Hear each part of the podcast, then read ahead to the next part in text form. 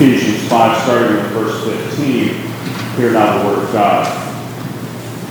See then that you walk circumspectly, not as fools, but as wise, redeeming the time, because the days are evil.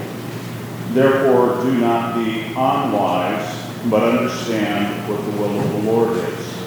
And do not be drunk with wine, in which is dissipation, but be filled with the Spirit, speaking to one another in psalms and hymns and spiritual songs, singing and making melody in your heart to the Lord, giving thanks always for all things to God the Father in the name of our Lord Jesus Christ, submitting to one another in the fear of, in fear of God. Grass withers and flower fades, but the word of our God abides forever. And let's pray, asking the Lord to teach us with His word. Heavenly Father, we're thankful for your word. which is perfect and true, inspired, infallible, and inerrant. We're thankful that you have given to us everything necessary for faith and godly living. We pray that you would teach us from your word this morning. We pray that you give us eyes to see and ears to hear hearts open and receptive to your word. For we pray this in Jesus' name. Amen. Thanksgiving is probably my favorite time of the year. It's a wonderful time for families to gather, and it certainly was for the Schultzes. Ann and I were trying to do the math on the way into church, but if our calculations are correct, 21 of our 25 grandchildren there at the house, 39 total people for a wonderful time of family and fellowship and food and pies. As some of you know, we always count the abundance of the Schultz Thanksgiving celebration by the number of pies. And I think there were 20 of them, which is probably way too many. It was really, really good. Thanksgiving, though, is more than just about family, food, fellowship, and fun, but it's a time to be thankful for our God and mindful of his blessings.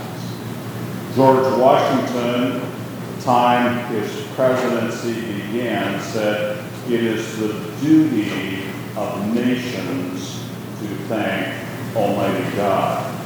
So there is a time for thanksgiving on a personal level, on a family level, and on a national level.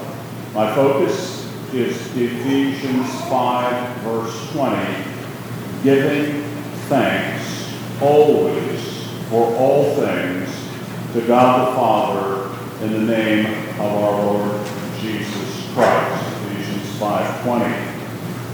First, you are to be thankful. Ephesians 5 gives us many positive characteristics to cultivate as well as negative things to avoid. And so in Ephesians 5, verse 4, we're told neither filthiness nor foolish talking nor coarse jesting, which are not fitting, but rather giving of thanks. So there are certain things that you're not supposed to do. Stay away from silly talk and coarse jesting. Certain things you are supposed to do, which is to give thanks. And that's repeated in verse 20 giving thanks. It is too easy, way too easy to complain. So I worked with somebody at the university, and it's nobody here. And if you work at the university, don't try to guess who it is, but I work with somebody that I've nicknamed Mr. Grouchy Pants. You probably wouldn't know him. Uh, anyway, but a person who is oftentimes not happy or frequently disappointed or often disillusioned. And this may be a dispositional thing. Sometimes people are just prone to be a little grumpy and disaffected, and other people perhaps are more prone to be upbeat and cheerful. But if you have to take your choice, make a choice, Wouldn't you say about yourself, I'd rather be a cheerful and thankful person rather than a dis- disaffected and grouchy person, right? Isn't that what we would recommend for anybody? There's this old movie, I don't know if the movie's any good, I forget the title, uh, title of is. But it's this group taking some kind of wild suicide mission into Germany during World War II, and it's pretty clear that their chances of success are limited, and one guy's complaining about it, and maybe obviously so. And the tank commander, who's a little nutty himself, said, Why all these negative vibes? What's all this negativity? Look around you, the sun is shining, it's a beautiful day. Why can't you say something righteous and hopeful for a change? And I thought that was such a good line. I tried to, to follow that, right? Say something righteous and hopeful. Be thankful. In fact, thankfulness should be a Christian attitude. Colossians 2, verses 6 and 7. Colossians 2, starting with verse 6 As you therefore have received Christ Jesus the Lord, so walk in him, rooted and built up in him, and established in the faith as you have been taught, abounding in it with thanksgiving. And so here the call to thankfulness isn't just in the category, it's a nice thing to do and people will like you better to have and be thankful.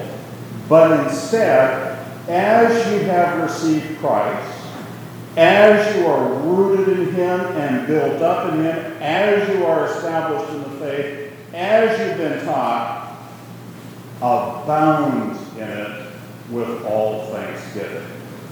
And so if you are a Christian and your sins are forgiven, and you are the heir of glory, and if you have received the promise of everlasting life in Christ, you always have something to be thankful for. 1 Thessalonians 5:18.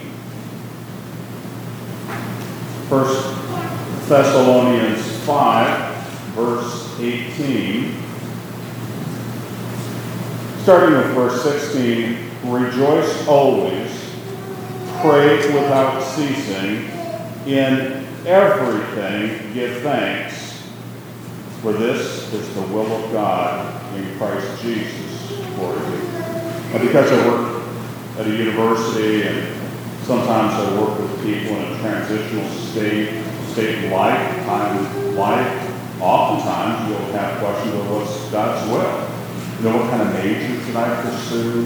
What kind of career should I be interested in? How can I serve the Lord? It's a, a legitimate question for university students. And I've always been tempted to say God's will for you is to be thankful because we're told that specifically. That applies to everybody. God's will for your life is to be a thankful person. And then whether you're going to be a doctor, teacher, missionary, or whatever, all of those are valuable things to consider as well in terms of your calling. But you are called to a life of thankfulness. And so first, for our passage, you are to be thankful. And unless you breeze through that in Ephesians 5.20, the second thing is you are to give thanks always. Now, it's easy enough to give thanks periodically, this Thanksgiving season or holiday, or you give thanks for your meal, all of that's appropriate. But we're told we are to give thanks at all times. We're to give thanks always. This should certainly be a feature of your personal prayers. Philippians 4, verses 6 and 7 tell us this. Philippians 4, starting with verse 6 Be anxious for nothing, but in everything by prayer and supplication with thanksgiving let your requests be made known to God, and the peace of God, which surpasses all understanding, will guard your hearts and minds through Christ Jesus. Now, I think that the first part of verse 6 is a common part of our prayer life, that it is filled with prayer and supplication, but notice that addition with thanksgiving. And so if you go to the Lord in prayer, you need to be thankful for what you've received from the Lord. Your daily bread, your health, your status as a redeemed Christian and heir of glory. All of those are things that you can be thankful for. This should be a part of our public prayers. 1 Timothy 2, verses 1 and 2, gives instructions about prayer. 1 Timothy 2 1, therefore I exhort, first of all, that supplications, prayers, intercessions, and giving of thanks be made for all men.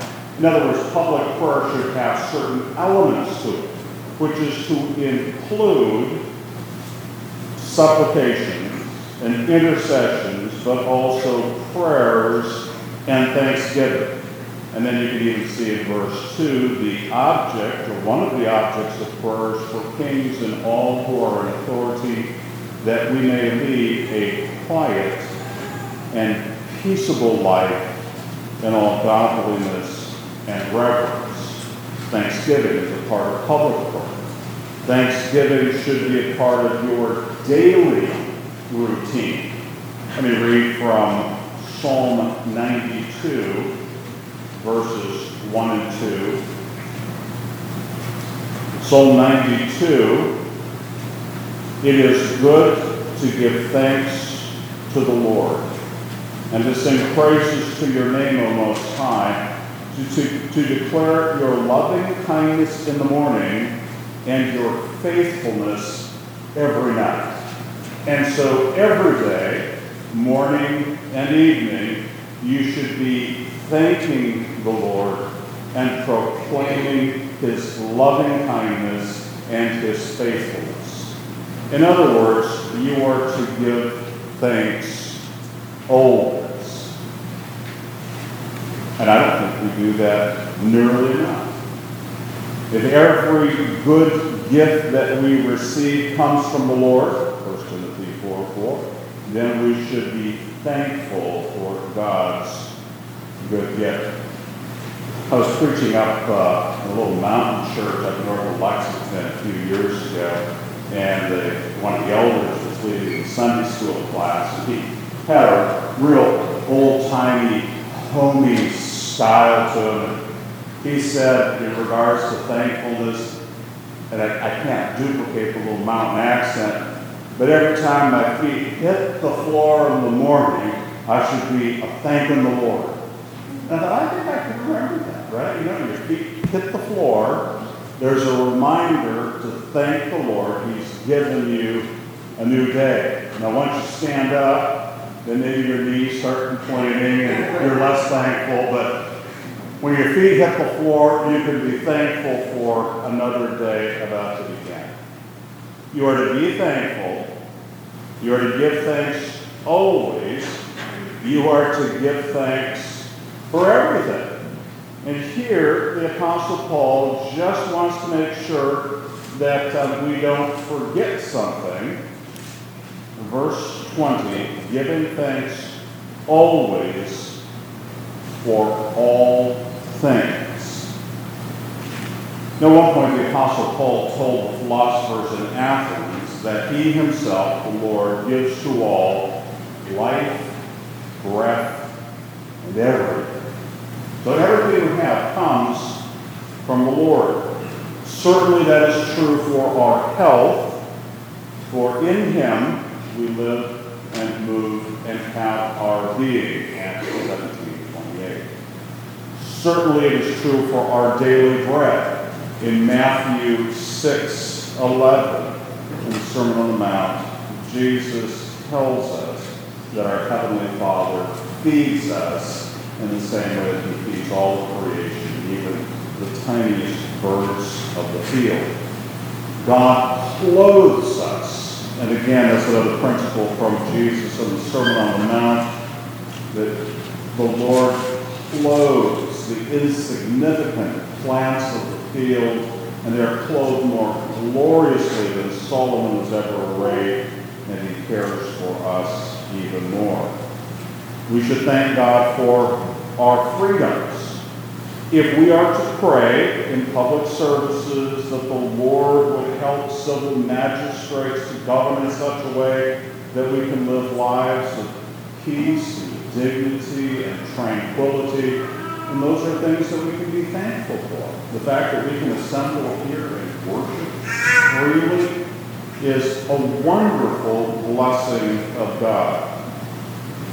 If we are to give thanks for everything, that might even include the surprises of life and the surprises of life that we don't immediately accept with gratitude or thanksgiving.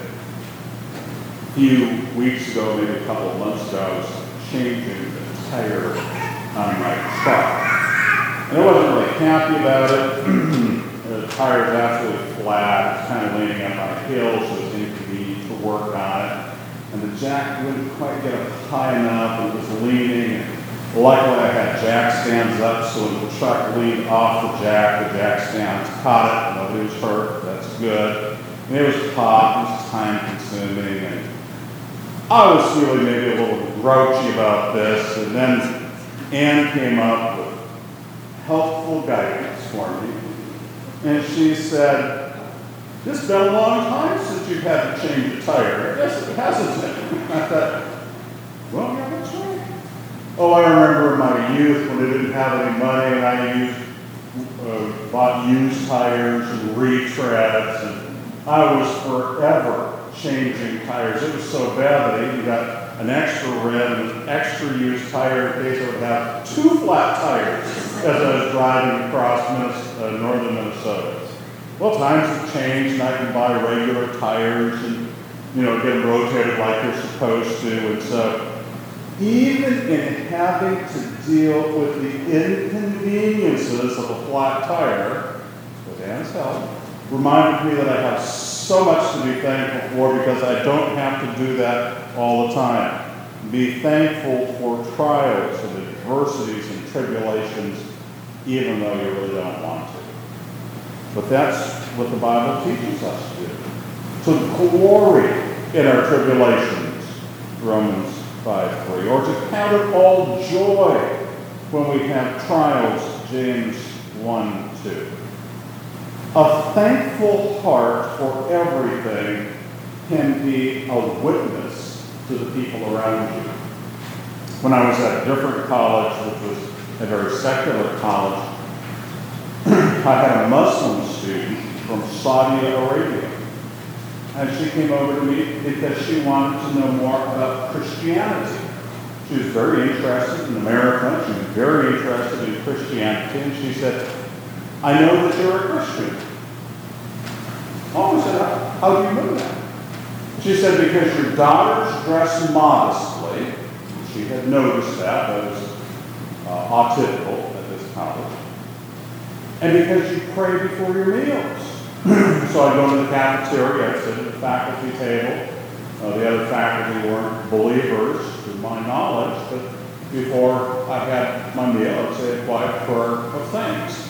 And so for this international student interested in America, saw someone praying, uh, she came to me to ask questions about the faith. Your thankfulness can be a witness. We have so much to be thankful for. If you look at the situation in other countries of the world, if you look at the situations of people in times gone by, we have so much to be thankful for. I remember talking to one of Anne's relatives, and they were describing going to school, I think it was in the 50s, in Duval, Ohio. And uh, they had a, a, hand pump outside with a tin cup, so if you wanted to drink, you had to go out and get your your uh, water from the pump, and the common and they had an outhouse out back. They had nothing like the conveniences that we have today in our homes or in our schools. My guess is that the quality of education uh, might compare pretty well to some of the things that we have today in some of our schools. But if you look at a half century ago, our blessings and our conveniences would be unimaginable to our great grandparents. You're to be thankful. You're to give thanks always. You are to give thanks for everything. You are to give thanks to God the Father. Giving thanks always for all things God the Father. The language of God the Father is common here in Ephesians. Ephesians 1, verse 3 Grace to you and peace from God our Father and the Lord Jesus Christ. Verse 17. And that the God of our Lord Jesus Christ, the Father of glory. When you think about the ways in which God is represented as a Father or our Father, the Father of mercies, the Father of lights, the Father of glory. And here we are told to give thanks to the Father. Or as David prayed in 1 Chronicles 29, verse 10, at the end of his life, Blessed are you, Lord God of Israel, our Father forever and ever. And there are certain assumptions about this language of praying to God our Father certainly theistic, we believe in God the Father Almighty. And there's a providential nature to it as well. We believe in a God who governs the world and provides for us, his children. And this paternal element that he is our heavenly Father who loves us and cares for us should be precious to us the Psalms have frequent admonitions about thanking the Lord, thanking Jehovah. In fact, let me read for you a few samples from the Psalms, starting with Psalm 105. And you see this repeated admonition to be thankful. Psalm 105 1. Oh, give thanks to the Lord call upon his name. Psalm 106, 1. Oh, give thanks to the Lord, for he is good, his mercy endures forever. Psalm 107, verse 1. Oh, give thanks to the Lord, for he is good, for his mercy endures forever. Psalm 118, verse 1. Oh, give thanks to the Lord, for he is good, for his mercy endures forever. Let Israel now say, his mercy endures forever. Verse 29. Oh, give thanks to the Lord, for he is good, for his mercy endures forever. And oftentimes when we thank God, we thank God for material things and that's appropriate. I'm thankful for the meal that I'm about to enjoy. I'm thankful for the health that I enjoy. I'm thankful for this thing or that thing. But notice the admonition in the psalm give thanks to the Lord. He is good. His mercy endures forever. And if you cherish the grace of God, and the mercy of God.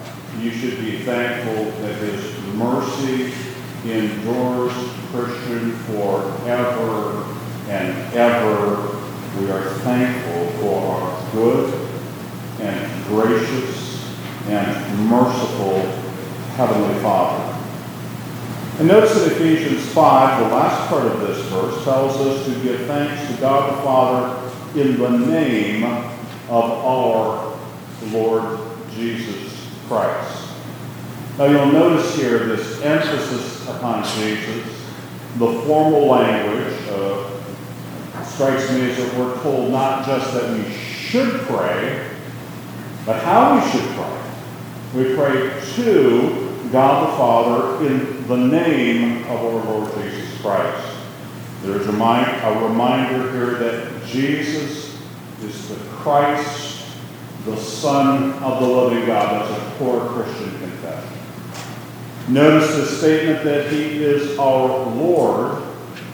We confess Jesus Christ as risen Lord. Indeed, Scripture tells us that if we confess with the mouth Jesus as Lord we believe in your heart that God raised him from the dead, you shall be saved. And we believe that he is our Lord. There's a common corporate testimony here for the church that he's not just my Lord, but for everyone here who has trusted in Jesus Christ, we commonly confess that the Lord Jesus Christ is our Lord. And in his name, there is tremendous authority. As the apostles said in Acts 4.12, there is salvation in no one else. There is no other name under heaven given among men by which we must be saved. The Westminster Larger Catechism has a great deal of instruction on prayer, and it's really good. It tells us not only that we should pray, but it tells us how to pray. Prayer is an offering up of our desires unto God in the name of Christ by the help of His Holy Spirit with confession of our sins and thankful acknowledgement of His mercy. So as we pray, we need to be thankful, and we in particular need to be thankful for the Lord's mercies. But we pray unto God in the name of Christ by the help of His Spirit.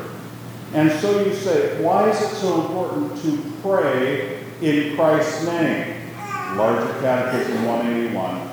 The sinfulness of man and his distance from God, because of this, we have no access to his presence without a mediator, and that glorious work is appointed to Christ alone. Jesus Christ is your mediator. He gives you access to God. He is the one who brings you in to the presence of God, as it were, to the throne of grace. He is our great high priest. We can come boldly to the throne of grace to find mercy and grace in time of need because of Jesus Christ, our mediator, Hebrews 4 16. You might remember the story from the book of Esther where Esther's people are about to be wiped out, and she's told you need to go and talk to the emperor. She said, I can't do that because if you go into the emperor's presence without invitation, you can be struck dead unless the emperor welcomes you in by pointing the scepter to you. But if you don't get the scepter, you're toast, right? And the encouragement was you need to do it. This is, you know, why you're here, and you need to do it. And so Esther came into the emperor's presence, and the golden scepter was extended. I expect sometimes we are reluctant to pray because we know how unworthy we are. And indeed, we are unworthy as sinners to see God's face without Him. Or we think that our problems and troubles are insignificant and really too little to worry the Lord about. But we are told in Hebrews 4:16 that we have access to his throne of grace the scepter Christian is always pointed in your direction so that you can go to the Lord and find grace and mercy in a time of need. Well, we're supposed to be thankful. Give thanks for everything. Give thanks at all time. Giving thanks to the Father. Giving thanks for Jesus Christ. One final point is that thankfulness is essential for nations. Romans 1, verse 21 tells us about the plight of nations and peoples and cultures where they do not give thanks. Romans 1, verse 21. Because although they knew God, they did not glorify Him as God, nor were thankful, but became futile in their thoughts, and their foolish hearts were darkened. Romans 1 describes a path of cultural degeneration. You will find a record of grotesque sins, and societies are given over to depravity, and the ultimate end is utter lawlessness and moral chaos. It seems to me we see some of this happening in our own day. But these things are not the problem, but they are the symptom. The real problem, they didn't honor God and they didn't give thanks. Earlier in our history, you found frequent occasions for the giving of thanks. During the time of the War for Independence, the Continental Congress said, November 1st, 1777, Congress recommends a day of thanksgiving and praise to express the grateful feelings of their hearts and ask God, through the merits of Jesus Christ, to forgive our sins and enlarge his kingdom.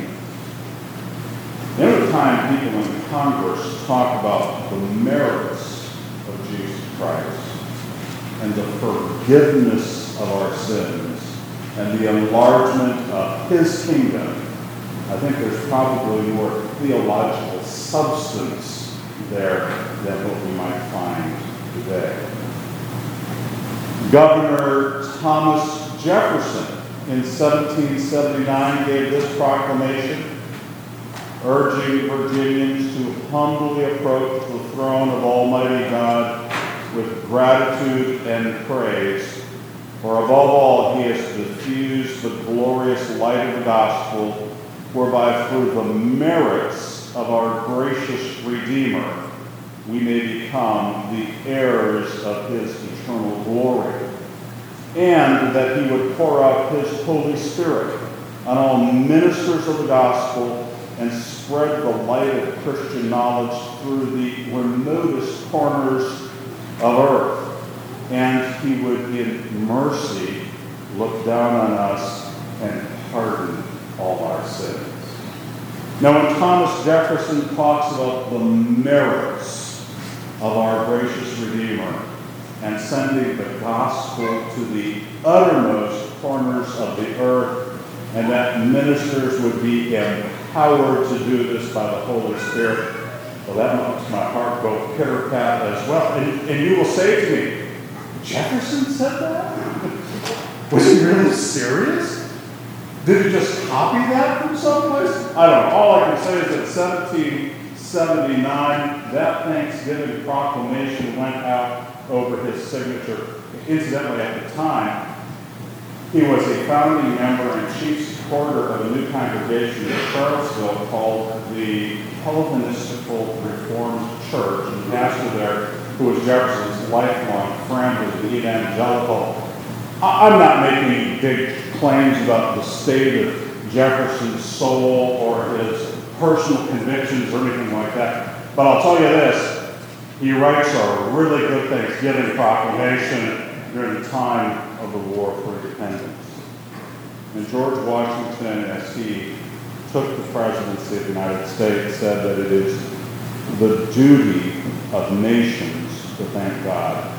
We most humbly offer our prayers to the great Lord and ruler of nations, beseeching him to pardon our national and other transgressions. In each of these instances, early in our nation's history, there was a belief in Almighty God. There was at least Trinitarian language used. There was a keen sense that He protects and blesses, and that we are sinners, and that forgiveness comes through Jesus Christ, and it is our duty to thank Him. And I would say most particularly, it is your duty to thank the Lord, and it is your duty to be thankful. Ephesians 5.20 tells us we're to be thankful, thanking the Lord always, thanking the Lord for everything, to God the Father, in the name of our Lord Jesus Christ. Now let me close with just, just a few comments about applications. How can we be more thankful? Cultivate contentment. We live in an age of plenty, and it's also an age of discontent. There's always something more to get, more stuff, more things to accumulate. I suppose the world of marketing fuels this discontent because if you watch the television, you're told about new cars, faster and sleeker cars, new potato chips that obviously will be more enticing and tastier than your old potato chips, and maybe it's true we live in an age where marketers, and they're just doing their job, encourage us to try new things, to get more things, and to accumulate more and more. Remember once asking my father what Christmas was like in his youth. I was just curious. He said, Well, we didn't have much. You know, times were tough. It was during the Depression. We lived on a farm, a small farm. And so maybe we'd get a, an orange in our stocking, you know, and then we celebrate. I get to see my father and his numerous siblings high five. I got an orange this Christmas. From my perspective, an orange So It sounds like a pretty tight Christmas. Well, if you don't have much else, an orange could be just a, a real delightful thing. And so, children, here's my guess as to what you're going to get for Christmas this year. I, I hope you get an orange. I like oranges. Uh, nothing against oranges, but uh, our level, our threshold of expectation is probably higher. Listen to what the Apostle Paul says in Philippians 4, verse 11. Philippians 4, verse 11. Not that I speak in regard to need, for I have learned in whatever state I am in to be content. I know how to be abased, and I know how to abound everywhere and in all things. I have learned both to be full and to be hungry, both to abound and to suffer need. I can do all things through Christ who strengthens me. Cultivate contentment. Second, develop gratitude. It's hard to feel grateful for things if you feel entitled or if you feel that you deserve it. We need to cultivate gratitude, be grateful to God and to be grateful to others. We aren't able to do everything. We are dependent, and it is a lesson best learned early. My father-in-law was a successful man.